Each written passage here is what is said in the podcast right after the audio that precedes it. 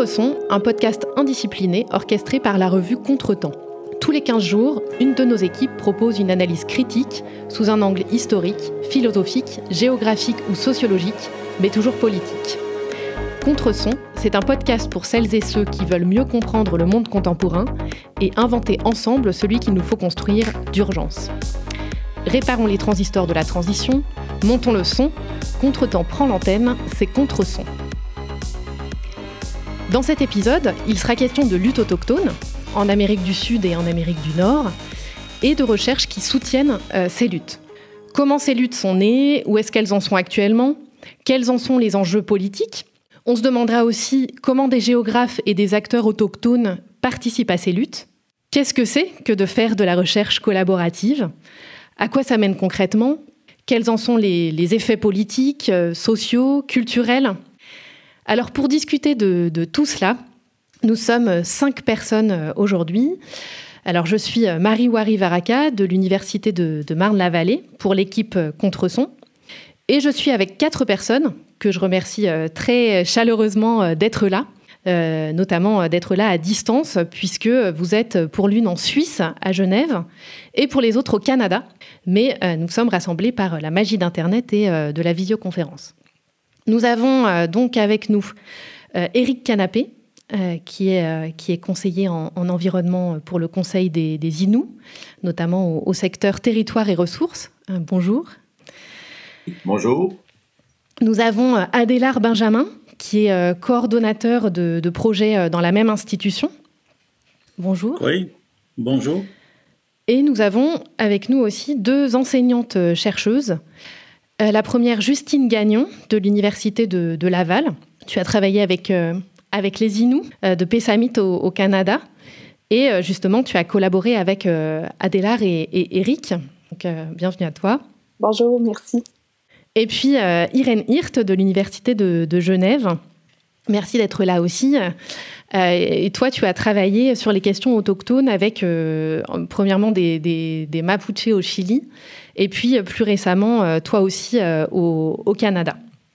Alors, je vous propose qu'on commence d'abord peut-être avec, Adélard et Eric. peut-être que vous pourriez commencer par nous présenter le, contexte de, de Pessamit.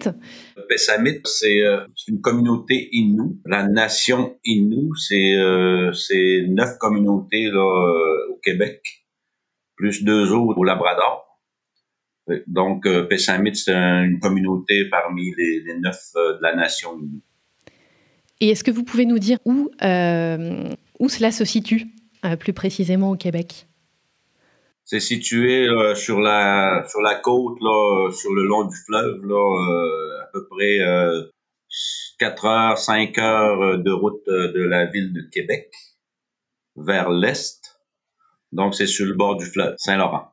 Et est-ce que vous pouvez euh, nous, nous, dire quelles sont euh, vos, vos, fonctions dans les, dans les institutions euh, dans lesquelles vous, vous travaillez? pour moi, c'est je suis je suis conseiller en environnement pour le secteur territoire et ressources de, de, la communauté.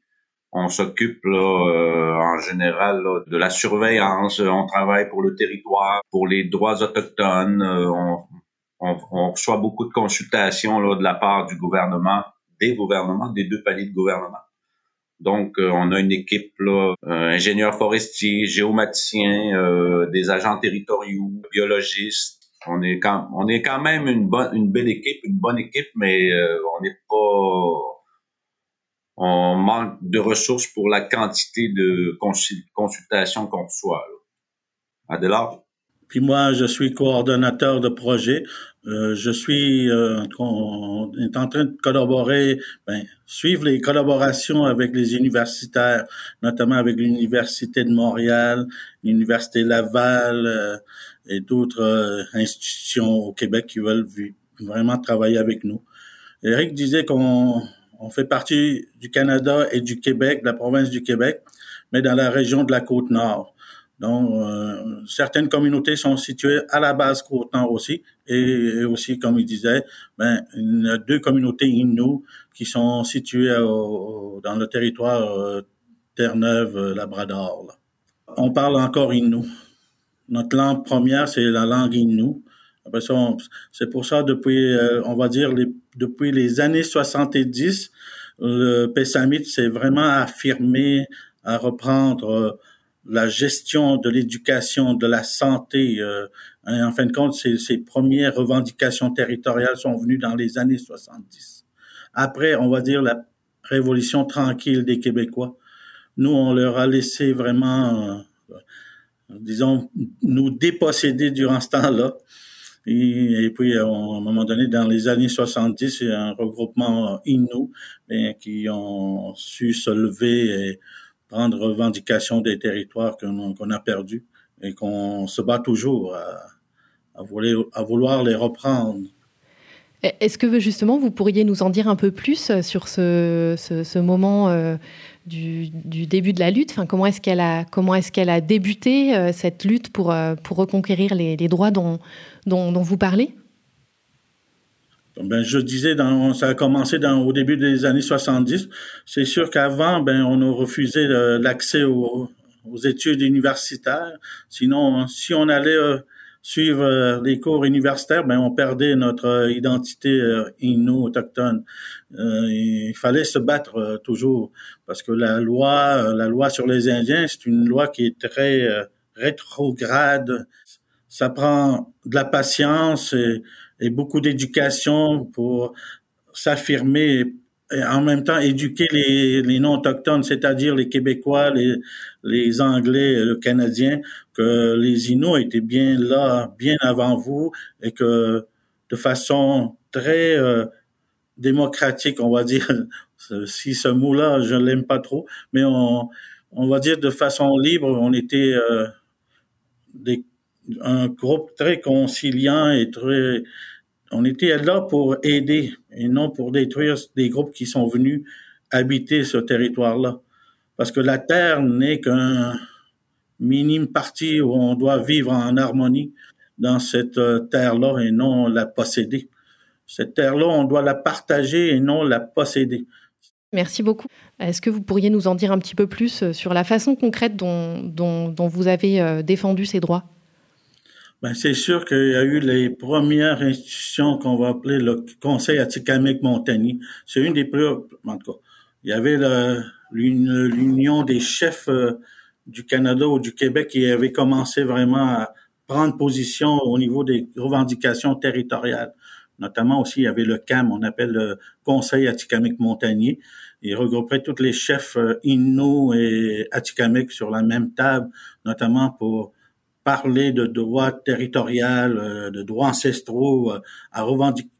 J'aime pas encore le mot revendiquer parce que ce qui nous a toujours appartenu, on n'a pas à, revendiquer nos territoires, mais ça, toutes ces politiques-là sont venues et, et puis en, plus la création des, des réserves, mais ça a amené la création des conseils euh, qu'on connaît actuellement. C'est sûr qu'on avait des politiques internes avant l'arrivée des Blancs et des politiques euh, bien structurées.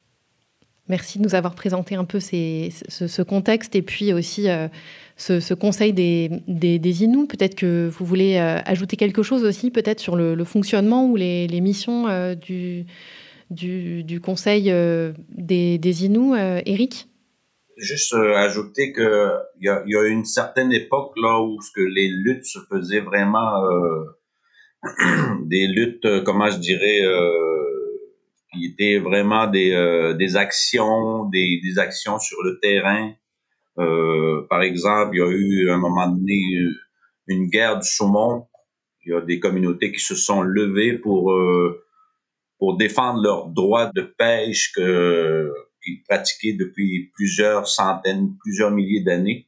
Fait qu'il y a eu des actions, des barrages de routes, qui se sont faites euh, à une certaine époque. Puis euh, même nous autres, dans la communauté, on avait participé au début des années 80 là, à, cette, à ces actions-là. Il y, a, il y a eu d'autres actions aussi plus près de nous là, au début des années 2000 là, où on a encore fait des barricades, on a, on a barré des routes pour se faire entendre parce que c'était la seule façon de se faire entendre. On essayait de négocier durant plusieurs années, mais on ne prenait pas au sérieux. Mais dans, quand on fait des actions là, euh, je dirais illégales là, mais à ce moment-là, les gouvernements sont prêts à écouter. Mais depuis les dernières années, je dirais qu'on a pris euh, peut-être une autre tangente là pour euh, se faire entendre. On a essayé, on, on, suit maintenant un chemin qu'on on dit, ben, nous autres, on est des Inuits, on a un territoire, puis on revendique pas de territoire. C'est à nous autres, on partage avec euh, les gens qui sont ici, les Québécois, mais c'est nos territoires aussi. On veut plus être, euh, on veut plus être juste des, des, des petits acteurs là d'associations ou autres. On est des gouvernements. C'est ce qu'on dit euh, aux deux paliers de gouvernement. Nation à nation, ben on est des gouvernements aussi. Donc c'est plus des actions là, je dirais là de, de, de, prise de position. Euh, c'est pas des actions illégales, mais quand on parle à des euh, à des gouvernements, ben on, on, prend notre place, on dit que c'est nos territoires aussi, donc cherchons à partager, à, à gérer ensemble ces territoires-là. D'accord, merci euh, pour, euh, pour un peu cette mise en perspective aussi euh, de, l'évolution de, vos actions. Peut-être que Justine, si tu voulais peut-être reprendre, ou Irène, quelques éléments de, de définition aussi, euh, peut-être pour notre, euh, nos auditeurs et nos auditrices, euh, qui probablement se demandent aussi pourquoi on emploie ce terme d'Inou. on a parlé d'autochtones au départ de l'émission. Alors comment est-ce que finalement on définit peuple autochtone, groupe autochtone Est-ce qu'on va plutôt aller sur des définitions de groupes plus, plus précis? Est-ce que tu pourrais revenir là-dessus, Irène? Oui, alors la question de la catégorie autochtone, euh, elle n'est pas simplement propre au Canada, c'est une, une, notion qu'on utilise hein, depuis euh, maintenant quelques décennies au niveau international. Depuis que des représentants autochtones sont arrivés dans les années 70 aux Nations Unies pour essayer de faire entendre leur voix parce que au niveau national, euh, ils n'avaient pas de reconnaissance. Finalement, ils disaient ben voilà, euh, partout dans le monde, euh, les peuples ont pu passer par des processus de décolonisation, mais pas nous. Et donc, on veut aussi obtenir une reconnaissance. Et ce qui est intéressant, c'est que c'est justement les Premières Nations du Canada et des États-Unis qui ont commencé ce mouvement à l'international. Alors, c'est pas justement cette notion d'autochtone, ça, il faut, la contextualiser. Hein, si on l'utilise en Amérique du Nord, si on l'utilise en Amérique du Sud, si on l'utilise en Asie, en Afrique, elle va peut-être avoir d'autres enjeux, mais si on s'arrête aux, Amériques, c'est vraiment cette idée qu'il y avait des peuples qui étaient là avant les Européens. Pour simplifier, parce qu'on ne peut pas rentrer euh, dans la complexité du débat au niveau international, mais après aujourd'hui, euh, chaque peuple préfère aussi, au-delà de cette catégorie très générale qui permet de, revendiquer des droits en recourant à, des enjeux qui sont reconnus au niveau international pour tous les peuples autochtones. Chaque peuple aime aussi à ce qu'on l'appelle par son nom, euh, le nom qui se donne lui-même. Hein, autrefois, les Inuits, vous allez me contredire, mais on les appelait les montagnais, mais que finalement, c'est un nom que vous avez quand même rejeté parce que c'était le nom du colonisateur, hein, si je me trompe pas. Et donc aujourd'hui, à l'intérieur des Inuits, il y a encore chaque, Première Nation Inou euh, a sa propre appellation, sa propre façon de, de se nommer. Et puis aussi au Canada, je crois depuis quelques années encore, peut-être Justine aussi pourra euh, préciser, c'est vraiment Première Nation qui s'est qui s'est imposée pour dire que c'est pas juste les Français et les, Anglais qui étaient là, mais qu'il y que les, les, y avait d'autres nations qui étaient là avant. Justine, euh, peut-être que tu voulais compléter sur ce que disait euh, Irène sur la situation au Canada et les différentes dénominations aussi qu'on choisit de se donner finalement les groupes dont on parle? Oui, oui, oui. Ben en fait, j'allais simplement ajouter euh, à la suite de ce que Irène a dit sur le terme Première Nation que dans la grande catégorie autochtone au Canada, donc dans la Constitution canadienne, euh, sont autochtones les Premières Nations, les Métis et les Inuits. Donc font partie de cette euh, de cette grande catégorie. Donc c'est peut-être aussi une autre distinction, une autre précision à apporter. Et donc la, la nation Innu et toutes les Premières Nations Inuits à l'intérieur de cette grande nation-là font partie euh, de cette catégorie constitutionnelle des Premières euh, Nations. C'est sûr que dans la proclamation royale, euh, on va aller dans un peu d'histoire, ben, on nous appelait les sauvages dans la proclamation royale. Après ça, ils nous ont appelés les Indiens. Les Indiens, ben, on pensait, on se disait, les Indiens, c'est en Inde, ça. On ils nous ont appelés à un moment donné Amérindiens, Montagnais. C'est sûr que là, il y a plus la question d'affirmation, mais on se dit des, des Inuits, comme on l'a toujours dit dans notre histoire, comme on s'est affirmé dans les années 70, mais ça, ça, est revenu de plus en plus après avoir enlevé le mot en montagne. Tout à l'heure, euh, quand Eric parlait d'un peu de l'évolution euh, des luttes pour pour les Pessamioutes, les Inuits de, de Pessamit, je me suis dit que c'était peut-être pertinent aussi et, et peut-être qu'Éric pourrait en fait apporter des précisions à ce sujet-là. Euh, on est passé vite là, sur la négociation, le Conseil des Inuits, euh, le Conseil Atikamek euh, montagnais. donc, à travers tout ça, il y avait aussi cette lutte qui était donc qui s'inscrivait là à l'intérieur des politiques étatiques de revendication territoriale, qui est une voie que les Inuits ont tenté d'emprunter, mais qui ont finalement, je pourrais dire, laissé tomber pour réorienter les luttes. Je ne sais pas si Eric, peut-être que ça vaudrait la peine aussi d'ajouter quelques éléments euh, de précision pour qu'on comprenne cette, euh, période-là là, des luttes qui, qui s'inscrivaient vraiment dans le contexte des politiques étatiques en ce qui a trait aux revendications territoriales. Oui, donc euh, comme Adélard disait au début, là, il y a eu une période là, au début des années 70, donc ça a duré, je pense, 30, 40 ans, là, négociations, année après année, essayer d'avoir une parcelle de reconnaissance de droit. Euh, Jusqu'au début des années 2000, il y a eu une entente de principe là, pour un traité avec euh, quelques communautés inues. C'était pas la nation dans l'ensemble qui, qui avait euh, négocié, mais c'était trois, quatre communautés.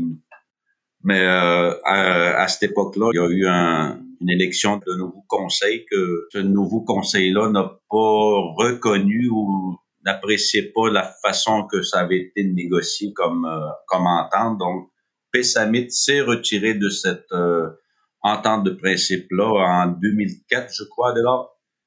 Euh, Pessamit et plusieurs autres communautés ne sont pas en négociation présentement. Donc, euh, il y, a, y, a, seulement, je pense, trois communautés Inuits qui sont en processus de traité, mais euh, le traité, ça, c'est pas encore fait. Est-ce que vous pouvez nous expliquer euh, pourquoi justement euh, Pessamit s'est retiré de, de, ces négociations? Comme on parle de négociations, de territoire, d'entente dans certains partis, on sait qu'on on voulait prendre exemple de ce qui se passait chez nos amis CRI qui ont signé une convention, une paix des braves. Mais on parlait aussi comment qu'on faisait pour ben, avec toutes nos revendications, ben, nos demandes territoriales, tout ça, on regarde ce qui se passe, euh, tout ce qui se passe en Amérique du Sud, comment sont traités les autochtones là-bas, et nous par rapport à ce qu'on a. Euh, même on regarde tout ce qui se passe aux États-Unis, dans certaines communautés autochtones des Premières Nations. Mais tout ça pour vous dire que dans l'époque, dans l'entente de principe, tout ça, on s'est retiré parce qu'on on trouvait qu'on en perdait plus que gagner, notamment sur le droit de pouvoir chasser, de pouvoir. Là, on serait rendu comme les non-autochtones, les Québécois dans le dans le territoire du Nitassinan. Donc, quand on parle du, territoire, là, on serait réglementé. Alors que nous, on veut faire notre propre réglementation.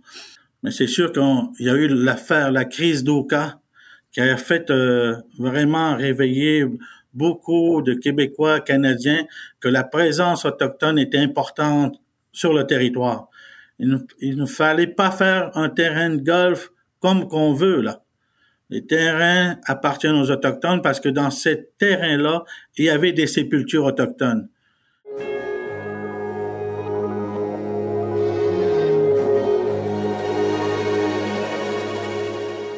Alors pour rebondir sur ce qu'a dit Adélard, euh, la crise d'Oka, elle a eu lieu en 1990. Ça a duré euh, trois mois pendant l'été 90. À ce moment-là, les Mohawks d'Oka et de Kanazatake se sont insurgés contre un projet qu'avait la municipalité d'Oka pour agrandir un terrain de golf et construire des, logements de luxe. Ce, ce projet menaçait d'empiéter sur, sur les terres revendiquées par les autochtones, mais aussi sur un cimetière. Et surtout, euh, ça faisait trois siècles que les Mohawks euh, revendiquaient ce, ce, bout de territoire. Et donc, ça a engendré un conflit ouvert euh, entre les Mohawks, la police du Québec, l'armée canadienne. Enfin, ça a été quand même un gros affrontement. Et euh, les Mohawks de Kanazatake ont été rejoints par ceux de Kanawake, qui sont venus en soutien, qui ont bloqué un des ponts principaux à Montréal, qui est le pont Mercier, pendant trois mois. Euh, il y a eu euh, mort d'homme aussi, un caporal. En fait, ce qui est important, c'est de se rendre compte que ça a été pour beaucoup de Québécois un, événement, euh, un peu coup de poing, qui leur a permis de prendre conscience de, la, présence des peuples autochtones au Québec et aussi la non-résolution des revendications foncières et territoriales de nombreux peuples, peuples autochtones du, du Québec. D'accord. J'aurais bien voulu continuer la discussion en, vous demandant, avant, de, avant que vous nous présentiez les projets euh, communs sur lesquels vous avez euh, travaillé, euh, Adélard, Eric et, Justine, j'aurais bien voulu vous demander quelle avait été la place de la carte, des questions de cartographie dans les luttes autochtones. Oui, je pense la carte euh, a joué un rôle important pour la délimitation là, de, du territoire des Inuits Pessamites. Euh, fin 70, début 80, il y a eu une grande étude. C'est des anthropologues qui sont venus à la rencontre euh, des aînés de la communauté pour définir le territoire que ces gens-là utilisaient depuis des centaines d'années. Donc, ces aînés-là ont raconté aux anthropologues, ont, avec des cartes, ils ont identifié des endroits qu'ils utilisaient, qu'ils occupaient là avec leur famille là, euh, quand ils quand ils allaient dans les territoires pour aller chasser, pour se nourrir, pour euh, s'habiller. Donc euh, c'est ça. Cette étude-là a permis de vraiment délimiter la, tout le, le territoire de la communauté de Pessamit. C'était pour euh, aussi pour la négociation aussi avec les gouvernements. Il fallait fallait présenter le territoire, il fallait prouver où ce qu'on était. Puis euh, c'était une exigence là de la négociation là pour les pour les gouvernements. Ce que Eric a dit, ben on appelle ça la grande recherche c'est un peu les premiers balbutiements même de la recherche collaborative, on pourrait dire, là, entre des chercheurs au service là, des, euh, des besoins, intérêts des, euh, des, communautés autochtones. Donc, c'est vraiment des démarches là, qui visaient à déposer un document là, de, dans le cadre d'une négociation ou d'une revendication territoriale. Ben, c'était beaucoup axé aussi sur les toponymes. Je me trompe pas en disant ça, mais les noms de lieux, je pense, étaient beaucoup mis en évidence aussi à travers ces cartes là, pour identifier le territoire qui était occupé on répertoriait beaucoup euh, les, euh, les, toponymes qui sont une preuve d'occupation, d'utilisation euh, du territoire. Mais j'ajouterais que c'était beaucoup des chasseurs qui ont été, je pense, en tout cas du moins à l'époque de la grande recherche, qui ont été interrogés pour faire cette carte, pour délimiter le territoire. Donc, on, a quand même reconnu plus tard qu'il y avait eu quand même peu de, peu de femmes qui s'étaient euh, prononcées là, dans ces démarches-là. Et alors, vous diriez que la, carte a justement aidé à cet effort de faire euh, reconnaître votre communauté, mais aussi euh, les, toponymes, le lien spécifique entretenu avec, avec le territoire dès cette époque-là, dès les années 70 Oui, ben, c'est toujours les, beaucoup de villes de Québec, notamment Québec, Canada, Ottawa, Pessamit, euh, Chicoutimi, Rimouski. C'est toute la langue algonquine, donc notre langue fait partie du Québec. Euh, il faut toujours prouver notre existence et notre occupation du territoire. Et pourtant, euh, je ne comprends pas comment les gouvernements voient ça. Là. A toujours prouvé notre existence dans cette partie du territoire, alors que avec les toponymes, là, le, le Pigmoagan, le, le Manicouagan. Euh, il y a bien des noms que bien des Québécois ne savent pas. Ils savent pas leur histoire vraiment. Là. Déposséder, détruire des cultures, c'était ça l'arrivée des gouvernements. Détruire ces premiers habitants-là. Beaucoup de nos enfants ont été déterrés dans les pensionnats parce que on dérangeait beaucoup au développement industrielle. C'est pour ça que beaucoup d'industries se, ben, les autochtones en Amérique du Sud se battent aussi contre les industries. C'est la même chose. Et beaucoup en, en Australie aussi, en Nouvelle-Zélande, ils se battent contre l'industrie. Ils détruisent des terres, des forêts, l'Amazon, la déforestation de l'Amazon, alors qu'on disait c'est le poumon de la terre. Alors peut-être que justement, euh, Irène, je ne sais pas si tu voudrais euh, rebondir euh, là-dessus, parce qu'une des questions que je voulais te, poser avant d'en venir au projet précis que vous avez mené ensemble, c'est si assez rapidement tu pouvais nous dire aussi ce qu'il en était des usages de la, cartographie en Amérique du Sud, puisque tu nous en as parlé rapidement dans l'histoire des, luttes autochtones. Alors la, la, cartographie, en fait, elle a joué un rôle pour pour l'ensemble des peuples autochtones hein, dans, les, dans les Amériques. Et mais encore une fois, ça a commencé euh, surtout euh, par les... Ce sont les, les, Premières Nations et les Inuits au Canada qui ont commencé à utiliser la cartographie dans les années 70. C'est le moment des grands projets euh, de barrages hydroélectriques, d'exploitation de gaz, de forêts.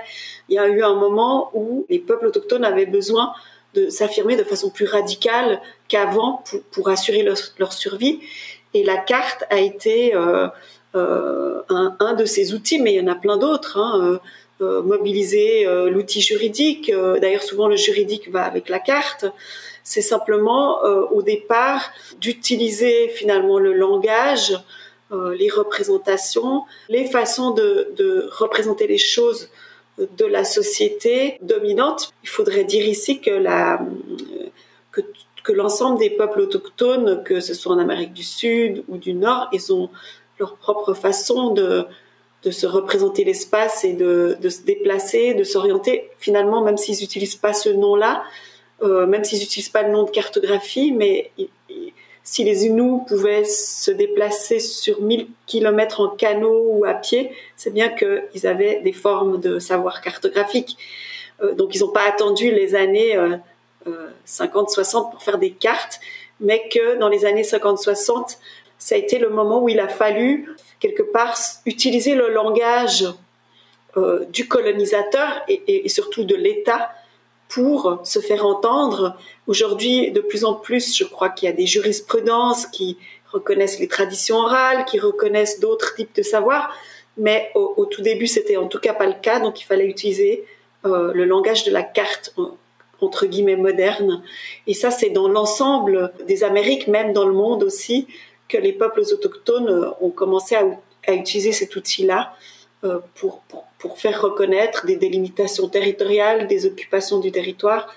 Euh, mais euh, la réception qu'ont eu ces cartes de la part des gouvernements n'est pas du tout la même selon qu'on se trouve au Canada, selon qu'on se trouve euh, au sud de l'Amérique, au Chili ou autre. Et surtout, ce qui est très différent aussi, c'est les moyens dont disposent les, les peuples autochtones pour faire ces cartes. Plusieurs Premières Nations Inuit, comme vous avez dit tout à l'heure, à Pessamit, vous avez votre propre équipe des géomaticiens, euh, des urbanistes. Vous avez vos propres cartographes, mais dans beaucoup de pays, les peuples autochtones dépendent par exemple de, des ONG, hein, des organisations non gouvernementales, qui vont euh, mettre à leur disposition des moyens financiers, des cartographes, ou alors, euh, quand elles n'ont pas de moyens du tout, et qu'elles n'ont pas leur propre cartographe parce qu'ils sont dans des contextes socio-économiques plus pauvres, euh, moi j'ai fait euh, ma thèse de, de, doctorat chez les Mapuche au Chili, qui n'avaient pas les moyens d'avoir leur propre cartographe.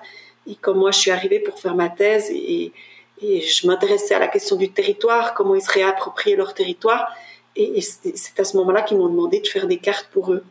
Eric, si peut-être euh, si tu veux compléter ce qu'a dit Irène, réagir sur ce qu'a dit Irène. Oui, je voulais juste rajouter aussi, euh, au début, les, les, Autochtones ou les Inuits, il n'y avait pas de délimitation territoriale. Hein. C'était, à tout le monde, c'était le partage entre les nations, entre communautés, entre groupes autochtones. Donc, quand c'est arrivé sur euh, délimiter, cartographier le territoire, c'était, c'était nouveau pour euh, les Inuits parce que ça, ça avait jamais existé auparavant, ça, délimiter le territoire, ça appartenait à tout le monde. Le territoire des Inuits, c'était à tous les Inuits. même d'autres nations pouvaient venir chasser, euh, trapper, pêcher ou échanger des choses. Donc, c'était nouveau. Puis aujourd'hui, oui, ça a été bien pour négocier son territoire, mais ça a aussi apporté des euh, quelque quelque chose de négatif aussi là par rapport au partage territorial entre communautés. Il y a des chevauchements à entre d'autres communautés inues donc, il y a des fois, il y a des batailles là qui se font là, entre communautés pour dire non, c'est à moi, c'est mon territoire. Euh, quand il y a des développements, quand, quand il y a des ententes avec, par exemple, des minières, ben ça apporte des frictions parce que il y en a qui disent non, c'est à moi, non, c'est à moi, c'est On perçoit donc bien les changements euh, radicaux hein, qu'introduit la, cartographie imposée dans le cadre euh, des, négociations. Si vous le voulez bien, dans un deuxième temps de cet épisode, on peut en venir aux recherches que vous avez menées euh, ensemble, Adélard, Eric et, Justine. Alors, quelles sont les recherches que vous avez menées récemment avec Justine? Avec Justine, ben, on travaillait sur un, un projet de belvédère, on va dire, parce qu'on voulait marquer l'histoire, notre histoire à notre façon, euh, de notre présence sur ce territoire-là, alors que Hydro-Québec, Société québécoise, ne veut rien montrer ou rien dévoiler mais de notre présence sur le territoire. C'est comme si pour eux, on n'existait pas. Grâce à Justine, ben, on initié quelque chose de bien et surtout au pied du barrage Manic 5. C'est une guerre, présentement, c'est une guerre psychologique territoriale avec le Québec euh, et là-dessus. Euh, peut-être Justine, euh, si, si, tu peux nous préciser la mise en place du projet, enfin le déroulement. Je pense peut-être euh, déjà la partie de, collecte des données, justement le rôle qu'ont joué les images aériennes. Donc c'est vraiment un projet qu'on a réfléchi en commun. Je pense, je me permettrais de, dire, à partir du moment où j'ai proposé cette idée de documenter euh, les sites culturels, les paysages culturels nous le long des rivières qui avaient été particulièrement affectés par le développement hydroélectrique, donc euh, principalement les trois grandes artères, euh, les autoroutes là, de, des Inuits de Pessamit. Donc, à partir de là, pour le, pour le reste, pour ce qui est des méthodes, des objectifs, on a beaucoup réfléchi à ça en commun avec Eric et euh, Adélard et aussi bon avec euh, le conseil, les différentes personnes, les différents acteurs euh, impliqués. Donc euh, l'idée derrière le projet, c'était d'essayer de reconstituer les paysages d'avant la construction des barrages et puis, euh, derrière ça, il y avait aussi un questionnement. Je me, je me disais comment est-ce que ces, savoirs-là peuvent être transmis ou peuvent être maintenus si les paysages qui sont euh, les dépositaires de ces connaissances-là n'existent plus, Ils sont inondés pour euh, la plupart ou sont transformés par le développement hydroélectrique. Donc, la démarche, c'était vraiment, se voulait un travail de mémoire avec les aînés qui avaient connu les rivières avant qu'elles ne soient transformées. Oui, comment, comment vous avez fait du coup concrètement pour, euh, pour recueillir ces, ces récits euh, euh, Voilà, tout simplement, comment, comment ça s'est déroulé en fait, ces enquêtes que vous avez menées ensemble? Peut-être rajouter la façon que ça a débuté aussi, était voir un des barrages Manic 5. Il y a des visites qui se font à, chaque, à chaque été. Donc, les gens vont voir le barrage. Hydro-Québec explique comment ça s'est fait dans, dans ces présentations-là, il n'y a, eu aucune mention des Inuits, la présence des Inuits dans le territoire. Donc, c'est comme, comme une, non-reconnaissance de l'existence des Inuits avant ces, ces constructions-là. De la majorité des Québécois, euh, le, ils sont complètement intégrés euh, la, la, géographie coloniale, c'est-à-dire le fait que pour eux, les Inuits habitent au bord du Saint-Laurent, en réalité, c'est les réserves où les, les, Inuits ont été sédentarisés de force. Et donc, dans, dans les imaginaires, euh, les, les, gens sont même pas conscients que c'est un arrêt sur image qui est lié à la sédentarisation forcée et que, dans le fond, euh, ils ignorent qu'autrefois, ben, les, avant cette sédentarisation, les Inuits parcouraient tout le territoire. Moi, ça, c'était un des éléments qui m'avait vraiment euh, frappé dans le discours qu'on nous avait donné. La guide avait débuté en nous disant ici au début il y avait rien, seulement la rivière Manicouagan qui s'écoulait vers le fleuve. Et euh, tu sais, ça donnait le ton euh, à ce que Irène vient d'expliquer là, euh, tout cet imaginaire colonial d'un territoire vide. Donc la visite commençait sur sur ces mots là. Alors comment ça s'est passé du coup le, projet que vous avez mis en œuvre justement pour collecter d'autres récits et puis contribuer à sauvegarder une, mémoire autre des lieux et, justement en montrer les différentes occupations sur ces territoires qui ont été inondés? Il y a eu plusieurs euh, périodes de collecte d'histoires euh, de, vie, mais euh, peut-être que je pourrais expliquer un peu pourquoi on en est venu à utiliser des images aériennes anciennes des rivières. En fait, c'est qu'à travers les, entretiens qu'on faisait avec des aînés, ça devenait extrêmement complexe de situer ces histoires-là en ayant seulement la géographie actuelle des rivières, donc les rivières en noyer. Je me suis mise à chercher dans les archives euh, des cartes historiques où on verrait l'ancien tracé des rivières.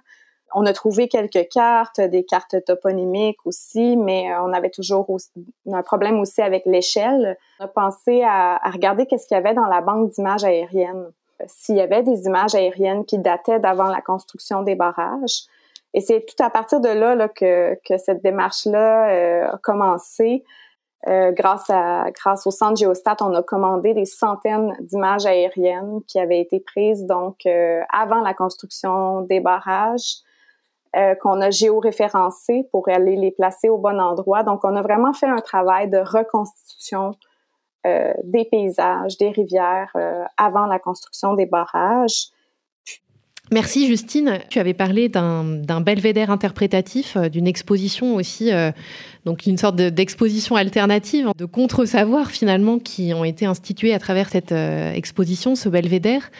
Est-ce que Eric et, et Adélard, vous pourriez nous en dire un peu plus sur le dispositif qui a été pensé et surtout euh, vous nous avez dit qu'il n'était pas encore euh, mis en place vraiment, qu'il y avait des débats autour de sa mise en place. Est-ce que vous pourriez du coup revenir sur, euh, ces deux éléments? Le belvédère se situerait là, juste avant là, que les gens arrivent au barrage. Donc, un petit saut au belvédère là, pour connaître l'histoire Innu.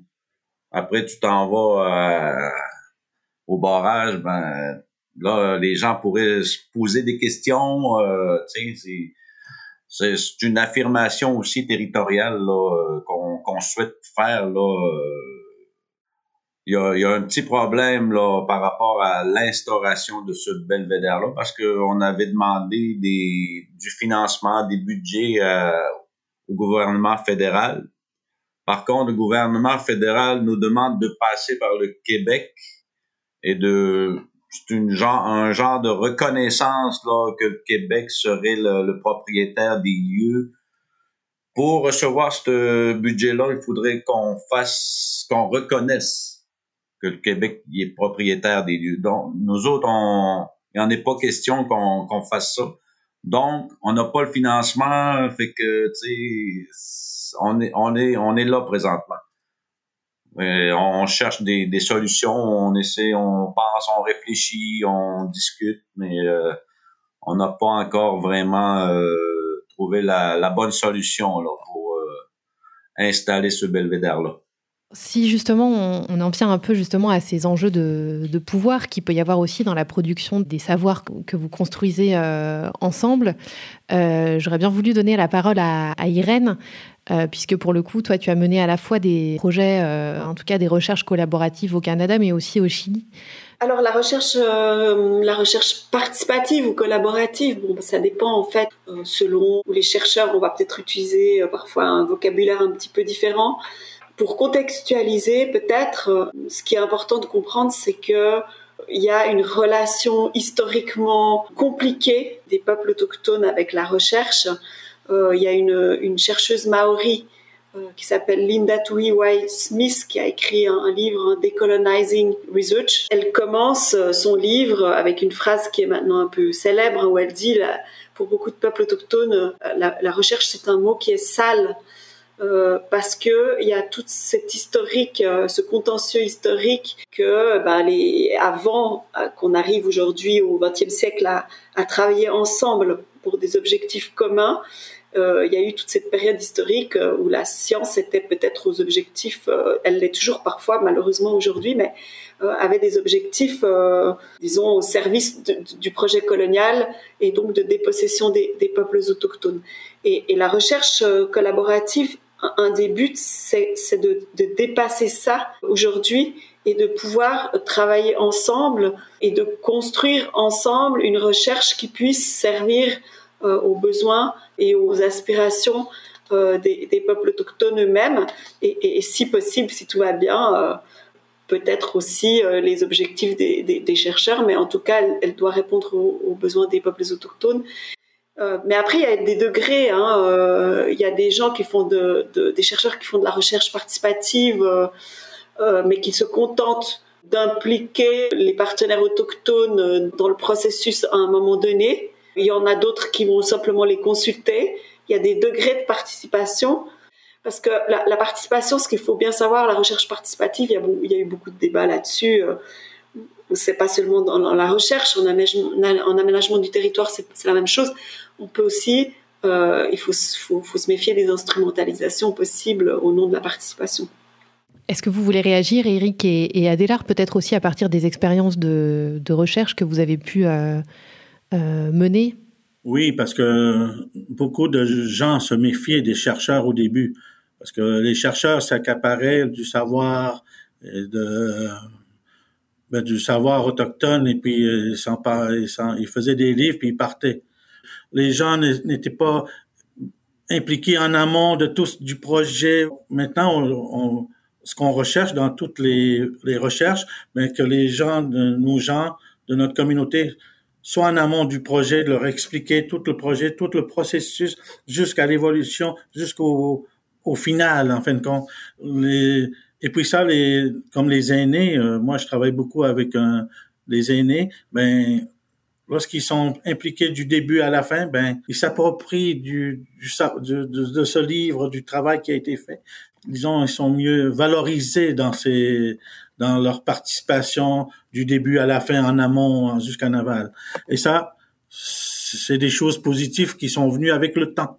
Il fallait, euh, au début, ça a été, euh, ben, toute le, on, va dire, comme euh, les, comment on dirait, les, les plantes médicinales, le, le, le, savoir autochtone par rapport aux plantes médicinales, ben les, les aînés étaient très réticents, ne voulaient pas trop, euh, parce que les autres, on, on pense tout de suite à l'industrialisation du savoir autochtone, notamment les plantes médicinales, alors que l'autochtone n'aurait rien reçu.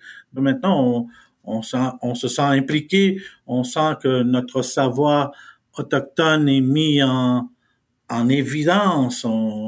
Ce qu'on ce qu'on voit aujourd'hui, ben, on est de plus en plus euh, mis en, en tête d'affiche, on va dire. On est les, on est plus, on travaille plus en amont dans certains projets. C'est ça. Peut-être pour terminer, euh, si vous en êtes euh, d'accord, euh, je voudrais bien de, demander aussi de, nous dire comment est-ce que vous percevez le, rôle que peut avoir la recherche collaborative, enfin la recherche faite ensemble, dans les différentes luttes autochtones. comment est-ce que vous replaceriez finalement les recherches qui sont en cours avec des universitaires parmi tous les autres moyens de lutte qui sont mis en œuvre actuellement et dont vous nous parliez au début de l'émission? C'est des outils euh, pour nous autres euh, dans, je dirais, dans les négociations, dans, dans le développement du territoire. Ça nous permet de, de démontrer notre vision à nous autres aussi. Parce que quand il y a une recherche, ben, c'est la vision de la communauté, de la nation Innu qui est mise de l'avant pour, euh, par exemple, l'aménagement de la forêt, pour plein d'autres choses aussi.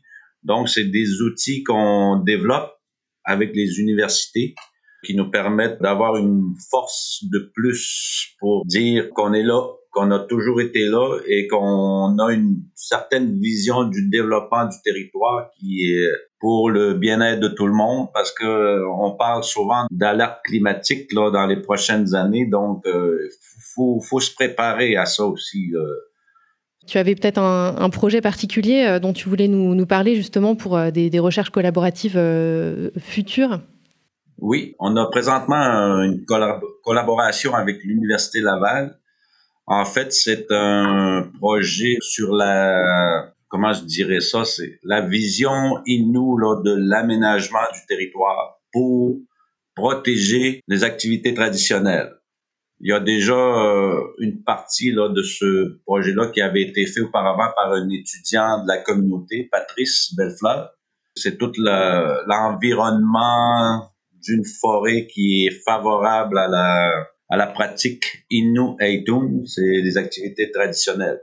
Donc, ce projet-là se continue avec un autre étudiant, puis cet étudiant-là va rencontrer d'autres familles aussi là, de la communauté pour élargir euh, des connaissances, des savoirs pour euh, la vision de cet aménagement-là, comment elle pourrait se faire là, pour favoriser la pratique Inuedun, la protection Inuedun, puis euh, perpétuer la Inuedun aussi, puis la transmission envers les générations futures. Voilà. Je te remercie beaucoup, Eric, euh, d'avoir présenté ces, différents projets-là qui nous font bien euh, repointer aussi ces, enjeux de pouvoir qu'il y a aussi derrière le savoir, hein, les différentes manières de, faire de la recherche euh, et les enjeux de pouvoir qu'il peut y avoir à l'intérieur des recherches, mais aussi évidemment euh, les effets politiques qui peuvent être à la fois attendus pour, faire avancer les droits autochtones, mais aussi parfois les freins politiques dont on a pu parler tout à l'heure. Alors, je vous remercie beaucoup euh, pour euh, ce que vous nous avez présenté euh, aujourd'hui, qui sont autant de thèmes à, continuer à, creuser à l'avenir. Donc, je vous remercie beaucoup, en tout cas, pour votre participation. Merci beaucoup à vous autres aussi d'avoir pensé à nous autres. C'est maintenant. Merci. Merci beaucoup. Oui, oui. Merci beaucoup de nous avoir écoutés aujourd'hui et à bientôt sur la plateforme Spectre pour un prochain épisode de Contreson.